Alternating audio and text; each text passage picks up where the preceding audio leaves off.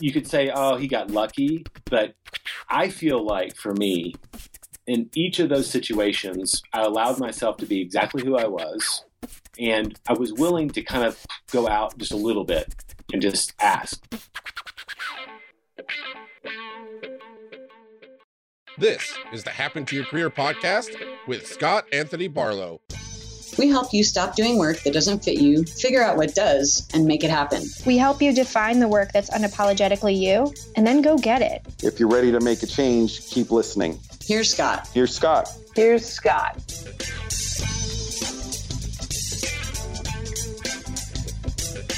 We're going to talk about how a mere 15 minute appointment with yourself can completely change your career and your life path. So you've got to stick around to find out how that works. And no matter how introverted you might be, and I, I'm I'm an introvert, but allowing yourself to take a chance and put yourself out there can transpire a whole chain of events that can get you where you wanted to go and much beyond what you can imagine. We're also going to discuss the importance of prioritizing your tasks and goals, which are your biggest asset time, right? Biggest asset. Are you using it? Stick around to find out how to use it better so that you can do work that you love. Because our next guest he's a he well he describes himself as an author and entrepreneur and specifically he's a he's a national best-selling author and publisher and he's got s- six books that he's co-authored with six bestsellers in fact with Gary Keller and the most recent of those is called The One Thing. I absolutely love this book. Now, he credits his experience in the publishing industry to his own willingness to step outside his introverted nature and go out on a limb and make personal connections with people that were in a place to take a chance on his work. It's in these situations where those personal touchstones were made that proved pivotal in leading Jay Papasan to more opportunities, whether or not it was a new job or a, a chance to learn a new skill. All right. Take a listen to my conversation with Jay Papasan. Jay, I am very excited to have you on Happen to Your Career. Welcome to the show. Thank you so much for having me. I'm super excited to be here. Absolutely. And you know, before we hit the record button, I was uh, telling you a little bit about you know some of the some of the pieces I was really interested in talking to you about today. And and before we get into any of that, I am really curious how you describe what it is that you do right now, because I, I think our audience might be really interested in that. you know, it's you know that age old question. You know, what is it you do? Um, I've started writing. Like I just traveled internationally, and they put you know what's your occupation. Yeah, started writing author and entrepreneur in there, and it feels really really good right now. Um, it's something that I think for the first two thirds of my life, um, I would have written editor or something like that in there.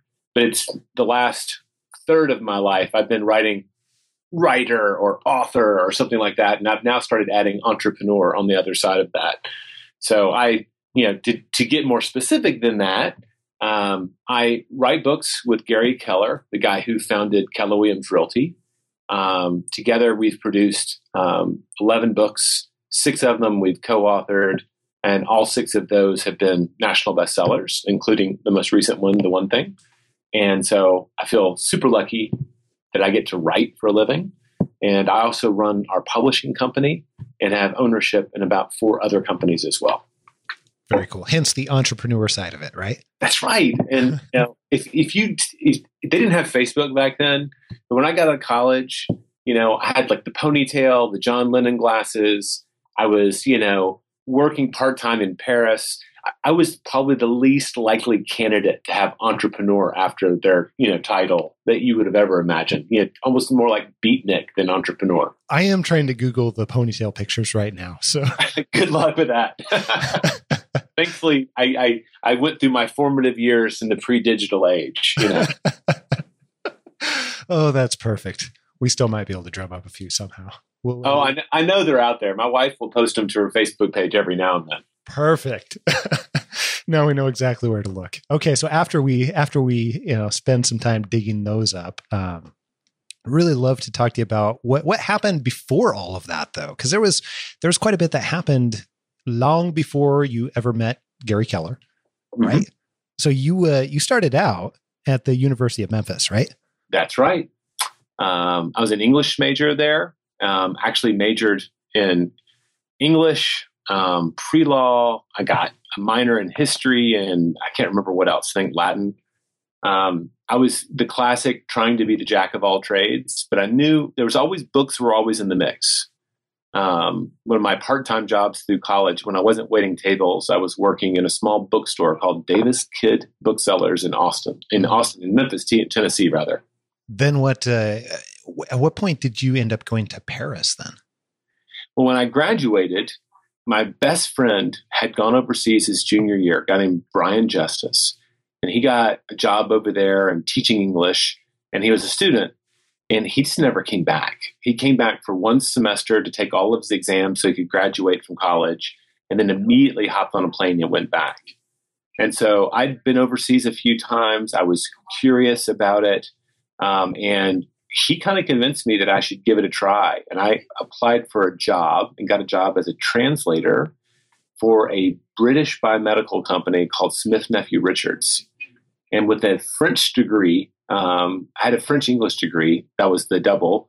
And I went and became a translator of knee surgeries in Paris. Really? 20 hours a week. Yeah.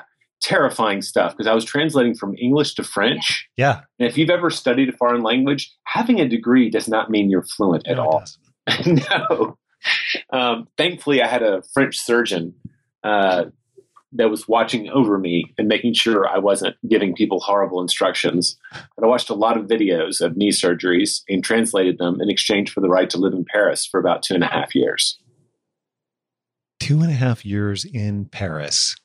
And what what prompted you to leave then? Well, I think at a certain point, I knew that time was was it wasn't going to be a career choice. It was a rationale for my being able to live overseas. But I didn't think I wanted to do that permanently. My friend's still over there. I mean, Yeah. he's a true expatriate. Yeah. Um, but I wanted to get back to the States. So I applied to graduate school, um, applied to three schools, and got accepted to NYU. And that was great. I love New York. And so I moved there um, and started I guess the first year I just went to graduate school and then I got a job in publishing at a little company called Newmarket Press. And I was essentially a gopher, an editorial assistant. I wrote rejection letters and made photocopies a lot. but you, it was you, I wanted to work around books. You know, I was getting a master's in writing um, and wasn't sure about being. I thought I'd want to be a professor, but I saw academia up close. Decided I did not want any part of the politics that went into that and got a part time, you know, got this part time job in publishing, really liked it, and then applied from that position, applying from a, you know, for a job in publishing, which is very notoriously hard to get in New York. But because I had a really crappy job in a really small house, it still made me more legit than people coming out of like Penn and Harvard because I had some experience. And I got a job in the reference division of HarperCollins. And that was a whole journey into itself. I was there for five and a half years. And the first year I worked for an editor named Robert Kaplan. And since this is about job hunting and career changes and you know some of those fortuitous moments, Oh yeah. um, I remember going into that interview. The guy's name was Robert Kaplan, and he was super smart.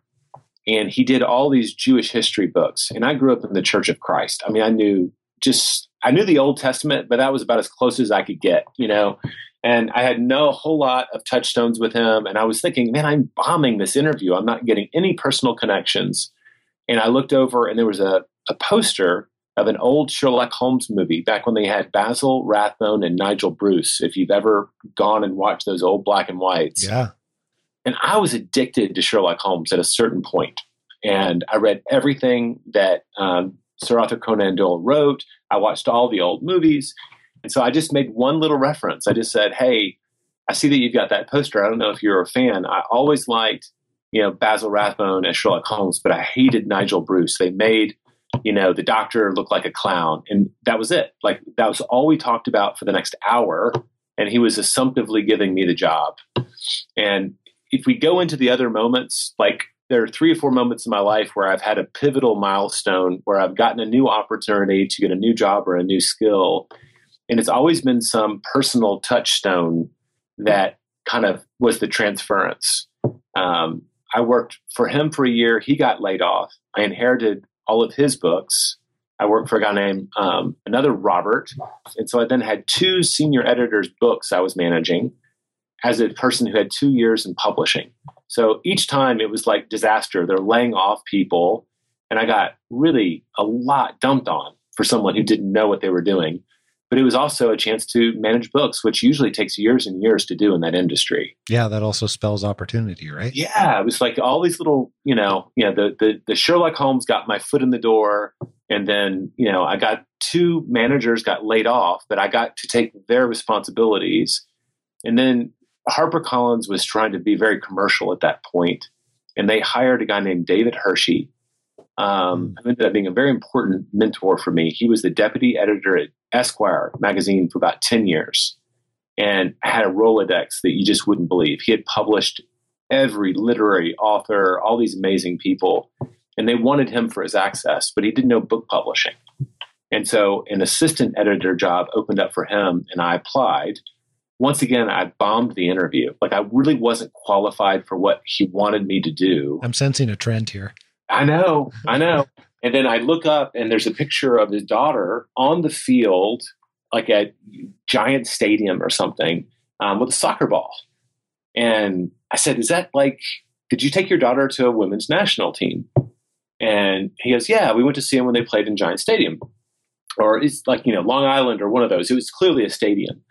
And I had been a long time soccer fan, um, not good enough to play collegiately, but tried to walk onto the team. You know, that sort of player. Yeah. And I just remember, you know, I looked up and I'm like, you know, they should they should do a book about Mia Hamm. And this was in 1996, probably. And I said, you know, they should do, or 97. I said they should do a book about Mia Hamm. You know, the women's national team won the World Cup, and I read about it next to the tire ads in the back of the sports section and I was kind of, you know, was, I was indignant about it because this is way back before women's soccer even became a thing. Sure. And he had that look on his face. He goes, "Well, I know her agent, David Bober. Why don't we call him and see if she'd be willing to do a book with us?" And so the fact that I was a soccer weenie and knew about women's soccer, like just which is just weird, you know, that it just showed up that way. He immediately latched onto that because he's if you I didn't know this at the time, I couldn't do internet research because there wasn't a Google back then, right? But he's like a huge soccer fanatic. Like he skipped out of work to go watch Arsenal games in the middle of the day. And so a chance to do a commercial book about soccer was exactly like the lifeline he was looking for in his new job. And, you know, I got to work with this guy who he just did bestseller after bestseller after bestseller. And that ends up being a keystone thing for me later on when I met Gary Keller. I'm trying to piece together like how I got here. I, I met my wife in New York. We got married. We moved to Austin, Texas because we were ready for a change. And when I applied for a job here at Keller Williams, which is a little real estate company, I actually thought I was out of book publishing. So that's what I was going to ask you about because I, I was really curious mm-hmm. about how all of that transition happened, why you decided to move to Austin, Texas in the first place, and why you left, and and everything. And I didn't find a, you know, we go through and we research all of our guests and everything like Yeah. that. But I didn't find a ton about that. So there was like this hyphen in between because then everything else is Keller Williams, right? yeah. So I, I'm curious, like what what prompted all of that? Was it meeting your wife? Was it uh, like how how did how did all that happen, Jay? Well, my wife and I, like, I knew I was going to marry her, like, with the on the third date. She's uh, she had lived overseas, like I had.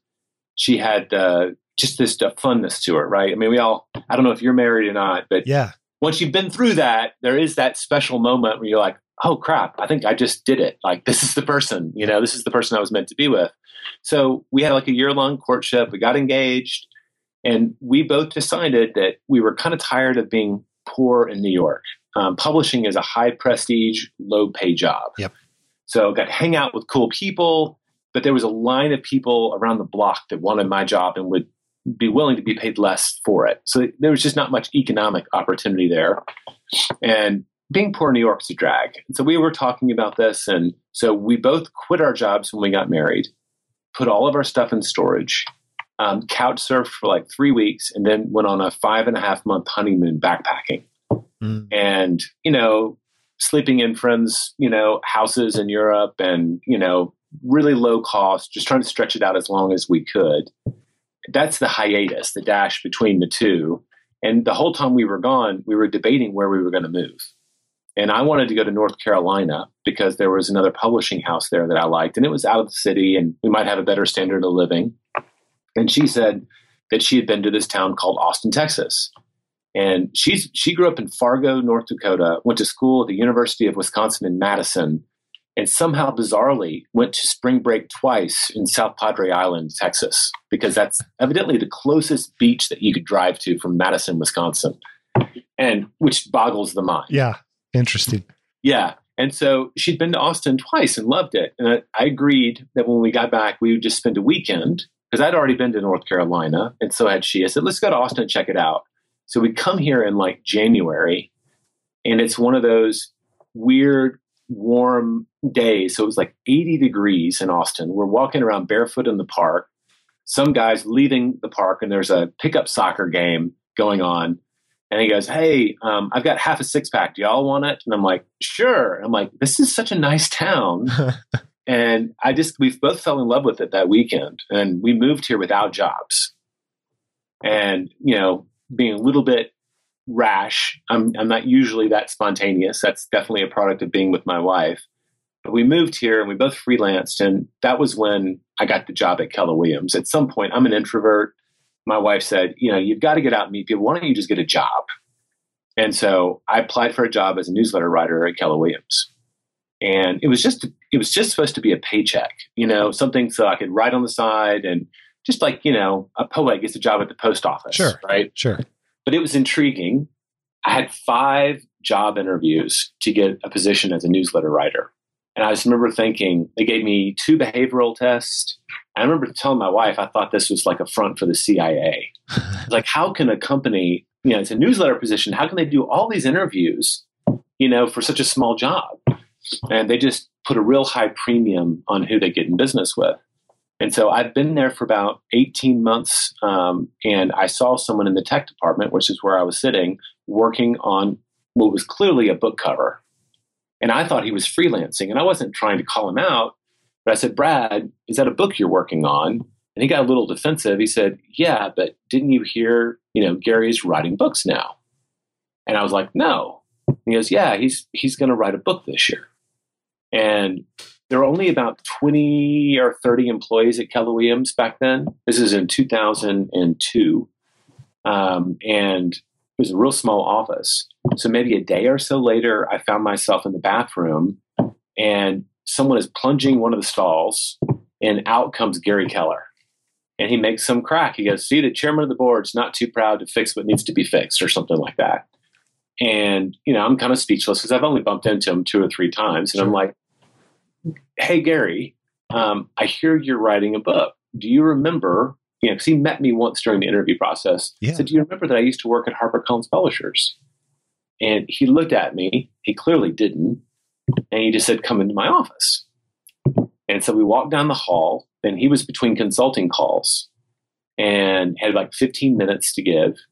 And he laid out a vision for writing 13 books and just wanted my opinion on it. And he pitched a book called The Millionaire Real Estate Agent. And I told him that that would be a niche book that wouldn't sell. and and based on New York, it was true. I was like, I just don't think there's a big enough market. I said, how many real estate agents are there? And he goes, uh, maybe you know seven, eight hundred thousand. Like that's a pretty small market. I said, I don't think it's going to be huge. I don't think it'll be a bestseller. Um, and he kept kind of pitching, you know, his ideas, and then he laid out five books. He'd gone to the bookstore with our former writing partner, a guy named Dave Jenks. Yep. And they picked out their five favorite, you know, current business books and they wanted to steal pieces of their style to write their book. And one was Good to Great. One was a book called The Millionaire Next Door, which is fabulous. Um, there's a book I can't remember just for the life of me. And then the other two books were books that I'd edited with David Hirshey at HarperCollins. One was called Mia Hamm's Go for the Goal, and the other one was a guy named Bill Phillips' Body for Life. And it was just one of those moments where I was like, like the the poster, you know, and you know the picture of his daughter, you know, playing soccer. Like there's these moments where I was like, wow, this is just teed up for me right here. And I, I just said, you know, I edited two of those books, and I showed him my name inside the cover of the Mia Hamm book and the Bill Phillips book, and he pretty much right on the spot gave me the job. He just said, I want you to work with us. He called my manager, said, You want the bad news or the good news? He said, You know, I'm a bad news kind of guy. He goes, Well, you just lost an employee. Um, the good news is I get him, and Jay's going to come to work for me starting on Monday. And I spent about a month with him, kind of teaching him what it meant to write a book. He had a big outline together, and he's pitching him with a business plan. And in about three and a half months, we wrote The Millionaire Real Estate Agent. And over my objections, um, I would spend in the mornings, I would work with him and Dave. They had their outline, and then I would have the afternoons to write 10 to 14 pages a day that I had to turn in the following morning. Yeah. Just grind, you know, grinding it out. Yeah. And then um, at the end of it, he said, you know, it's going to be Gary Keller with Dave Jenks and Jay Papasan. I'm like, but I barely know anything about real estate. He was like, but you wrote the book. And I objected to it because I did think it was going to be a small seller. That book has now sold close to a million copies. Um, it's still in print and still sells really well. It actually popped back on the bestseller list again this year. What is it? 14 years later. So that was where it all began. And it's like, you could say, oh, he got lucky. But I feel like for me, in each of those situations, I allowed myself to be exactly who I was.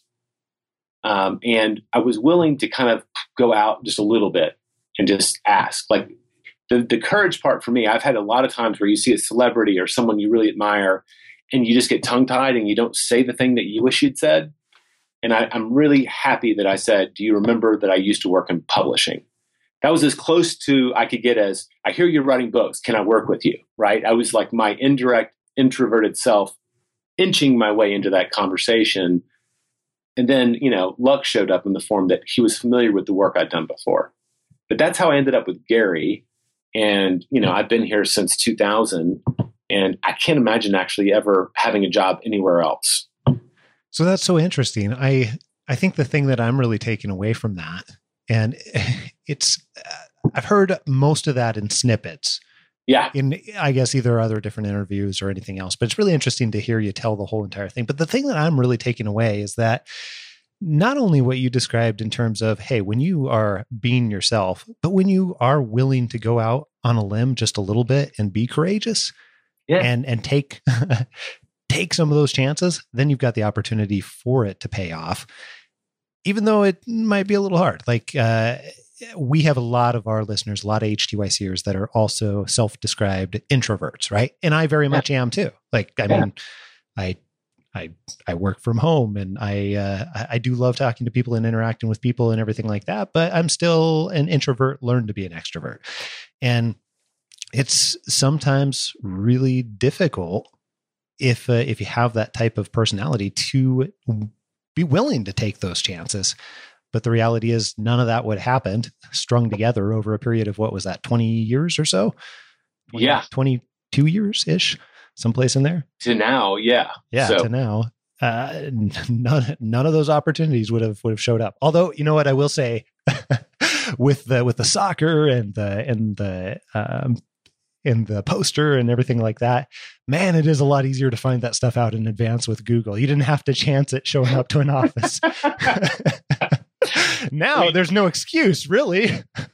I know, I know. Like I think that I think eighty five percent of people Google each other before a first date. You know, it is Yeah, yeah. so going out there and, and, and cyber stalking someone before you meet them, especially if it's an opportunity, it makes sense. See, I probably should have known that the ponytail pictures were out there before we even started talking. but like I said, you were at a disadvantage. You know, like I I managed to graduate from college, you know, a decade before Facebook appeared.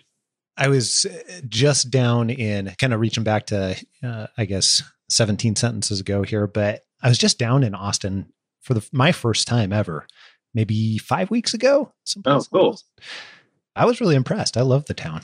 I was. Uh, uh, there was also soccer going on. Nobody offered me a six pack though, so I was a little bit It disappointed. was it was like half a six pack. Like they were wrapping up, and I mean, for all I knew, they were going back to work. You know, they're like they're just like, oh, we're gonna you know toss these beers. Do you want them? I just remember, you know, having a cold Corona. You know, I was thinking this has just now made this moment like feel like fate. You know? Perfect. yeah.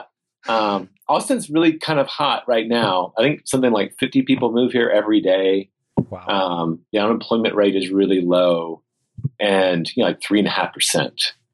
And it's just got a good energy. It's got a good energy for creatives.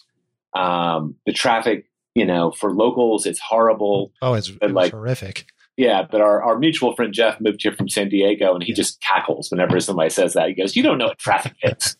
so it's all relative. Um, it's gotten worse. That is definitive statement from when I've gotten here.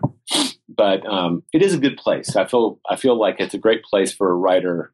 And, you know, being an introvert, there's a good community of people here that you can connect with that are creatives. And I don't know what it is about creatives. A lot of them do tend to be on that introvert half of the scale with a It little is- outgoing. Yeah, it is kind of interesting. I have observed that same thing myself. I haven't seen necessarily any research on it to understand exactly why or why that tendency is there, but yeah, I think I think you know if you're going to like for a writer, if you're going to spend a lot of time in front of the keyboard, you know, if you have a strong need to go associate with people, that works against that. it really does. So you know, it's it's just like you're not going to find tons and tons and tons of introverts in the sales force, right? Because if I had to dial a phone all day, that would be a struggle for me. I could do it if I had to, just like a you know, I've, I've known extroverts who were good writers, but I'm sure they have to find cheats and tricks to get over their natural behavioral style because the core activity requires some solitude. And I do think that creativity is reading, it's researching, it's connecting dots. I love brainstorming with people, but a lot of that happens in, in you know privately. So that would be my very unscientific theory about why that might be. I suspect you're onto something. But I, I before time gets too much away from us here, I really wanted to delve into the one thing. Yeah. partially because I had no joke, I had about 20, yeah, probably close to 20 of my friends that at different points in time over the last, I don't know, say six months or so, six, eight months or so, that are like, Hey, have you read the book, The One Thing? And, you know, the first maybe 10 times or so, I just added it to my list. I've got this big long list in Evernote of books that, I, you know, people have told me I should read. And, and the one thing was way at the bottom. And uh, maybe about the I don't know 15th or 17th time I was like okay maybe maybe I should actually pay attention to this. And then actually Jeff called me up at, at one point um geez it's probably been probably probably been about four or five months ago give or take. And it's like hey so have you still not read the one thing? You have to read this. So I finally finally read it. And to be honest with you part of the part of what held me back was I'm like well the whole message of the book is in the title. So like, why am I going to read the book? And, and that's part of what I thought. And that was part of what was holding me back. And then I read it and I'm like, wow, this is, this is great. Okay. I see what all these people are talking about. So I, I would love it if you could kind of introduce really what the one thing is and what is kind of the core message behind it. And um, th- then I've got a ton of questions for you. Sure, sure. So the big idea is, I mean, it's it's implicit in the title, right?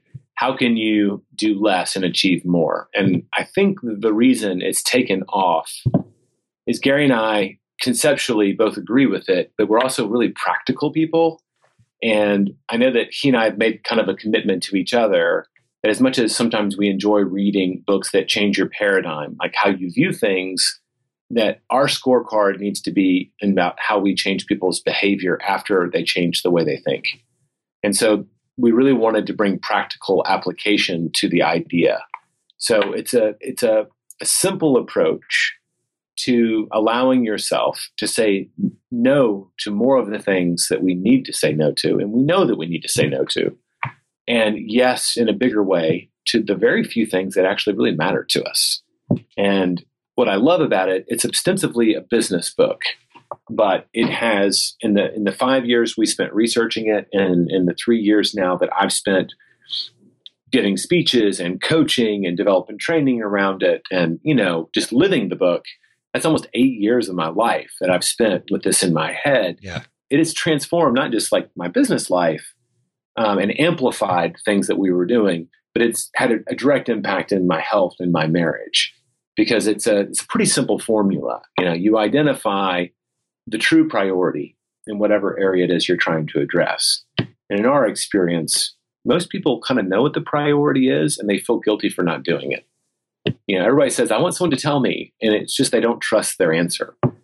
And so, you know, you ask the question, what's the one thing I can do such that by doing it, everything will be easier and necessary? It's what's the most leveraged thing I can do to improve this thing? And then you try to make that thing a habit through a process we call time blocking, which is just essentially making regular appointments with yourself to do it. You know, I have a standing appointment three days a week at 5:30 in the morning to work out with my wife. And we have a trainer who shows up. And it sucks to do it that early, but that's when we knew we could consistently do it in our life. And it's just a habit. Like I now wake up sadly at 5:30 on the days I don't work out because my body's been trained to do that. And so it's it's a simple approach to identifying it and then kind of putting it into your routine in a way that's repeatable so that you can kind of make the most important things habitual, which is a great gift. So that that would be my three minute synopsis of the big idea of the book. Perfect. And one of the things I love about it, you know, as I read through it and I was thinking about its application for um, HTYCers, our, our students and customers and listeners and everything like that, is it, it really seems like a lot of what we do as a company is help people prioritize prioritize the things that are important to them much much much higher in their life. And this just fits so well with that. And um one of the one of the things that I was super curious about is you know as as you people have read the book and as you talk to them what what are some of the things that they throw up as objections or why I can't do this. I'm that uh, I don't know if that's going to be helpful here, but I just was super curious about. Yeah, yeah. There's there's two. Like when we actually even proposed the book, we had um, we went to Book Expo in New York with our publisher, um, and you know that's a whole story into itself. I, Yeah. I spent three years trying to find him because he only does one book a year. And I thought, who better to write a book, help us do a book called The One Thing, right? Because it'll be his one thing for a whole year. Yeah, And I remember we were pitching it, and all these people in New York were like, What do you mean one thing? There's never just one thing, right? And the, the number one objection is it's ridiculous to think that anybody gets to do just one thing. And, and we make a concession to that right off the bat. The, the core metaphor in the book is to, to line up your dominoes, like when you were a kid, and you'd line them up so that if you knocked over one, they'd all fall down. And the idea is we all have a lot of stuff on our to do list. But if you can t- take just a moment to prioritize it, to select the handful of things that you should be doing from all the things that you could be doing, and then take one additional step of if I can only do one of these things right now, today, what's the most important one? And start there. So, you know, that's actually a process I try to get people to do. Just take your to do list in the morning, isolate, circle, star, whatever, just a handful that really matter. So, just what are the ones that are actually important? And then what's the number one? If I only got one thing done today, what's that one? And if I could do two things, what would be number two? And most people take like a two page to do list and convert it to three or four items in priority. And if they start the day knocking them out, it just gives them a great sense of freedom.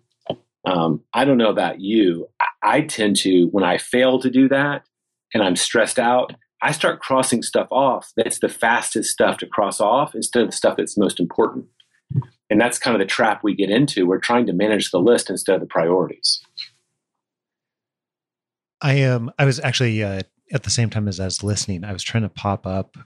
I've got a whole bunch of questions on this recently that people have emailed me or sent in as a response to surveys and things like that. But rather than doing that, I'll kind of summarize the the general synopsis, which is that hey, look, I am, I want to make a career change, or I got a whole bunch of emails on on starting Yeah. businesses too on the side because that's something that I did, and I always get questions about hey, how on earth did you find the time to do that? Like all of all of those types of things. So I'm curious, what advice would you offer people that are Mm-hmm. trying to create they feel like they're trying to create more time in their life i don't know if that's necessarily accurate but that's what people feel like they want and that's generally the questions that they're asking like how do i how do i get the time to do this you know, the, I love the question. And it's got to do, like, if I'd continued answering the question you asked me, you know, the two things that people fear, they can't say no to things, Mhm. right? The inability to say no undoes their one thing, and fear of chaos. Those are the top two. If you're task oriented, addressing one thing and leaving everything else undone kind of drives you crazy because stuff gets messy. Yeah. And if you're people oriented, you say yes too much, and that'll mess you up. But if people spent like if I if I followed one of these people who says I don't have enough time around, you know, the day, and followed them for a week and actually documented how they spent their time, I think we have more time than we would guess. And it gets eaten up doing silly things, you know, like checking emails and checking social media, maybe watching Netflix at night.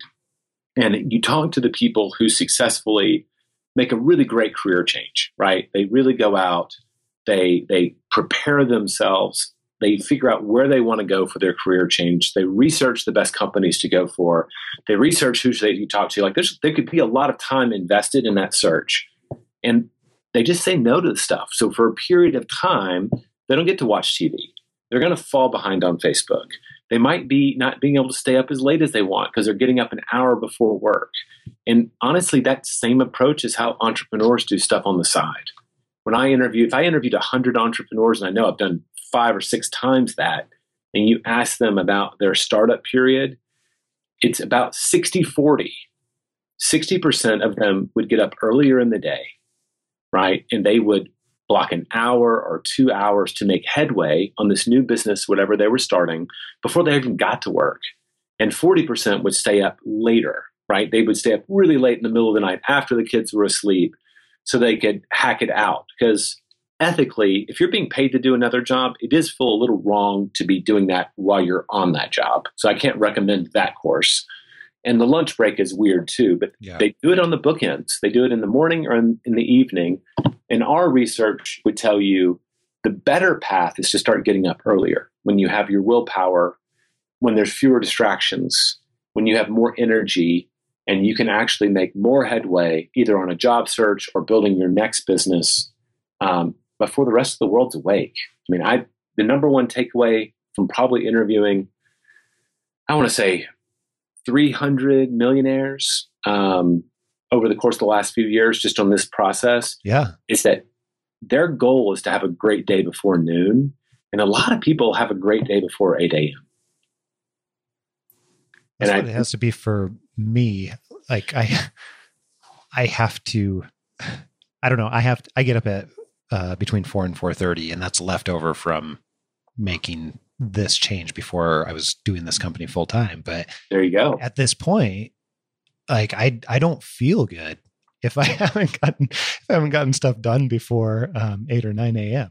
Were you a morning person before you had to do that? You know, I my very first business about 15 years ago, 10 years ago, I guess whatever it's been. Um uh, that got me getting up in the mornings the first time around, but I reverted to nights on either side of that. So I I I've be, I learned to love the mornings, I guess. I, I love that statement because the number one excuse people give me then is they say, I'm not a morning person. And I wasn't either. I mean, I'm a writer. I love to watch movies. I like to stay up late at night. Yeah. I'm, I'm still guilty of it occasionally. Yeah. Um, it's the only time I actually get to watch TV in my own house, like because I've got kids that are 10 and 12. I can't watch Walking Dead while they're awake. I'm sorry. Exactly. And I can't watch Game of Thrones because, you know, my wife is now into it, but for years she wouldn't watch it with me. So I had to wait till they were all asleep and, you know, be sleep deprived. But having children forced me to become a morning person. And my son Gus, which was our first one, he would generally wake up around 5.30. And my wife, who was getting up in the middle of the night for the feeding, my job was the morning feeding. It was also a precious time for me to just be up and rocking him. You know, it's actually a good, good deal. And, you know, I just got sleep trained by my own son for about a year. And instead of reverting back, I kind of stuck with it and we started working out. That's when all those things started happening. And, you know, reading the paper or reading a book in the morning and you start getting these morning rituals and then you start looking forward to your mornings. And my writing partner would say, the reason you're not getting up in the morning or the reason you don't go to bed is you don't have a good enough reason to get up in the morning. But the moment you do, you'll find a reason to go to bed. Mm, I like that. I like I that do too. quite a bit. That's why I, I butchered it at first, but I recovered. Perfect. So I have I've got one more question. How can people use time blocking to be able to make this this type of transition, whether they are starting their own business or whether they're trying to find extra time in order to, as as they put it, find extra time, um, in order to make a make a career change. What are what are some of the ways that they can actually apply that? Speaking of the application side of it, right? Sure. So let's just say, let's take the to do list example I gave you. It's a thing we call extreme Pareto in the book. Mhm. Uh, you know, taking the Pareto's principle, what's the 20% of this that gives me my 80% of my results? Yeah. Doing that sort of analysis. So whether you are writing a list of things for your career search or you are writing a list of things that you needed to accomplish in order to launch your new business, start with a list and then go through that same prioritization. You know, of all these things, you know, if I could only get one done, what would be the most important thing to get done this week or this month? I don't know what the time frame is for people today. Number it, right? The number one should be the number one priority, the thing that makes everything else possible. A lot of times, somewhere in those top three is something that they'll have to do again and again and again. You know, for job hunting, they may have to start prospecting. They may have to write, you know, cold letters or cold calls to people, start networking with people, right? Some sort of activity. Most businesses also have a core activity. Maybe you're building the business model, maybe you're reaching out to potential clients. And if you can identify that core activity, that's a bonus in this process. And then you just look at your calendar. Start with that. I think the minimum amount of time is 15 minutes. Like, it, no matter how crazy you are, if you've got four kids and a single parent, you can still find 15 minutes. I mean, I know this because I've talked to people who've done it, but ideally, you could find an hour. And I would look at your calendar on a weekly basis and say, where can I find an hour of time that I can completely control for myself? It's a time that it's my boss can't step in. It's unlikely that my wife or kids will step in. And this almost always leads you to late at night or early in the morning, right? Because at work, you don't have that control unless you're already the boss. Yeah. But even then, your employees might have the right to step in. So it's going to tend to be early. And that's where I'm going to tell people to look, even if they have to start setting their alarm clock an hour early. And then I want them to make an appointment with themselves. And that appointment is simply to either start tackling that list or to do that activity, that core activity that just needs to be done every day and start doing it every day. And what they'll find, in my experience, is the moment they feel like they've gotten control over that little sliver of time 15 minutes, 30 minutes, 60 minutes they immediately get a halo effect in the rest of their life. Taking firmly control of a tiny block of time, those little appointments, gives you a general sense of control over your own time, which is, frankly, your most precious asset. It's the only thing that's not renewable, right? If, if you don't start this business or make this career change this year, it's not like you magically get to add a year to the end of your life to do it later. You just might not get to do it. So, this asset that we all have the same amount of time, right? Every day, just adding that hour in the beginning of your day, you still can do everything else that you wanted to do later, but you're starting with that really core task.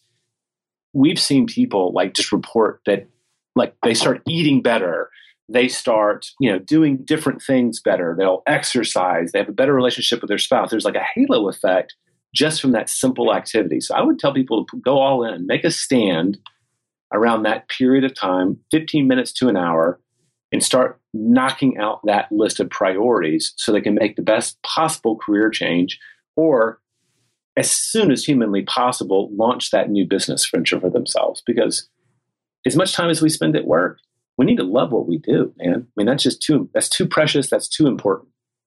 That is fantastic. I I really appreciate you taking the time to detail that out. And I I, I know uh, Jeff had actually sent me over a uh, he, he recommended that you guys have a have an online training as well that We do and, and, and I'm happy to mention that. I mean, we have a course we just launched called Time Blocking Mastery. Yeah.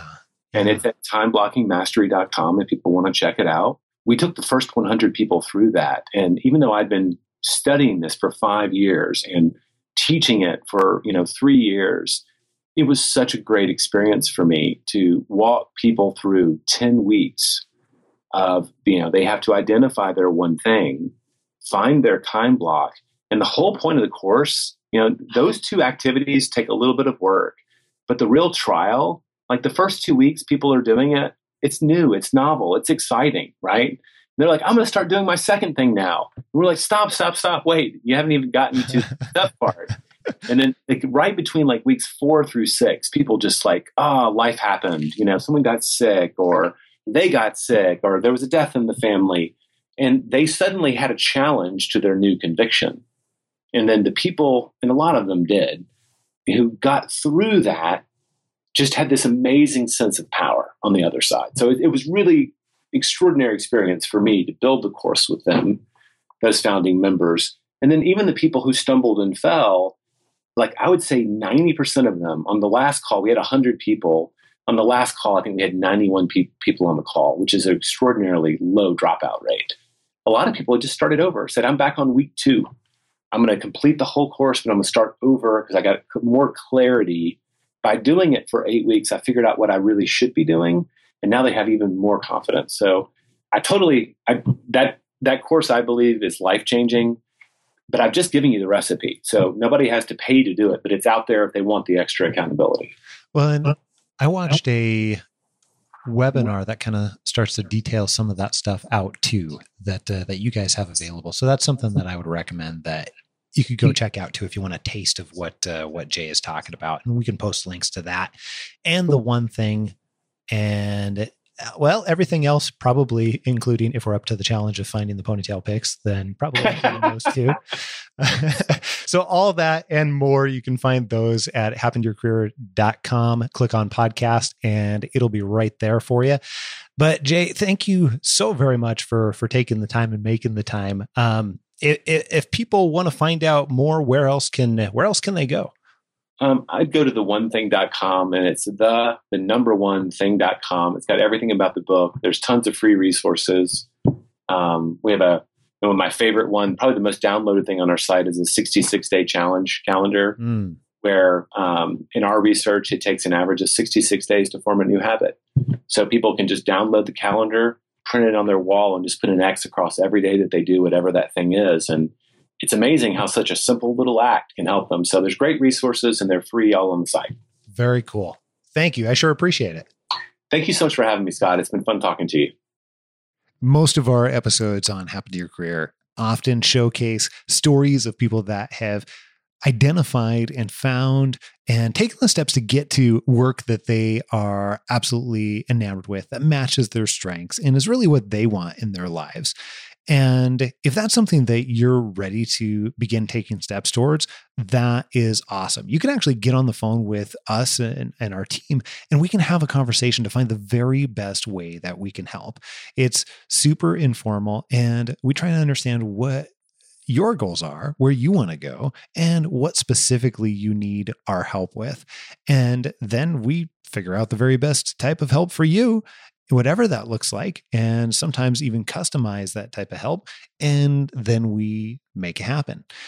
It really easy way to schedule a conversation with our team is just go to scheduleaconversation.com that's scheduleaconversation.com and find a time that works best for you. We'll ask you a few questions uh, as well. And uh, then we'll get you on the phone and figure out how we can get you going to work that you really want to be doing, that fits your strengths, that you love and you're enamored with.